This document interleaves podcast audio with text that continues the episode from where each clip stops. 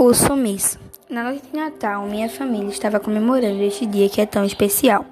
Mas faltava uma pessoa. Emma. Emma tinha desaparecido desde o dia dezoito de doze de mil novecentos e noventa e cinco. Já se faziam sete dias que Emma tinha desaparecido. A nossa família já estava perdendo as esperanças. No mesmo dia de Natal, de meia-noite, sua mãe falou.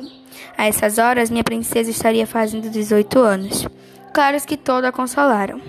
Emma tinha um namorado chamado Jace. Mas o que ele tem a ver? Jace tinha um irmão que odiava a Emma e uma ex-namorada que não queria que ele se relacionasse com ninguém.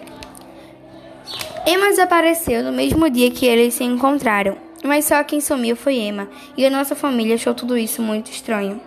Aí tudo bem, amanheceu e eu vi a mãe de Emma, a mãe de Emma, estava com um bolo em cima da mesa, cantando parabéns para Emma e dizendo que sua filha estava viva. Abracei ela e falei que isso não iria ficar assim. Eu e minhas amigas fomos investigar. Bom, nós ficamos desconfiadas de uma pessoa, Bárbara, a ex de Jace, já que ela não queria que ele se relacionasse com ninguém. Chegando na casa dela, fui logo fazendo a seguinte pergunta. Você a pegou? Vai, fala. Ela me respondeu. Claro que não. Não teria coragem de matar uma mosca. Claro que eu não acreditei nisso. Fui na casa do irmão de Jace e perguntei se ele tinha pegado a Emma. E com muita ignorância, ele disse, não. Saí de lá e fui na casa de Jace e perguntei o último lugar que eles tinham se encontrado. E ele me respondeu, no campo. Mas para que você quer saber? E eu disse, não é da sua conta, garoto. Fui no campo e vi o corpo de Emma lá. Estava cheia de ronchas pelo seu corpo, como se estivesse sido espancada. Ela foi morta brutalmente, mas isso não importa.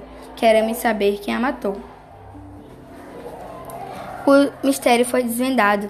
Quem a matou foi sua própria mãe, por ter inveja pelo fato de Emma namorar um cara tão especial e bonito.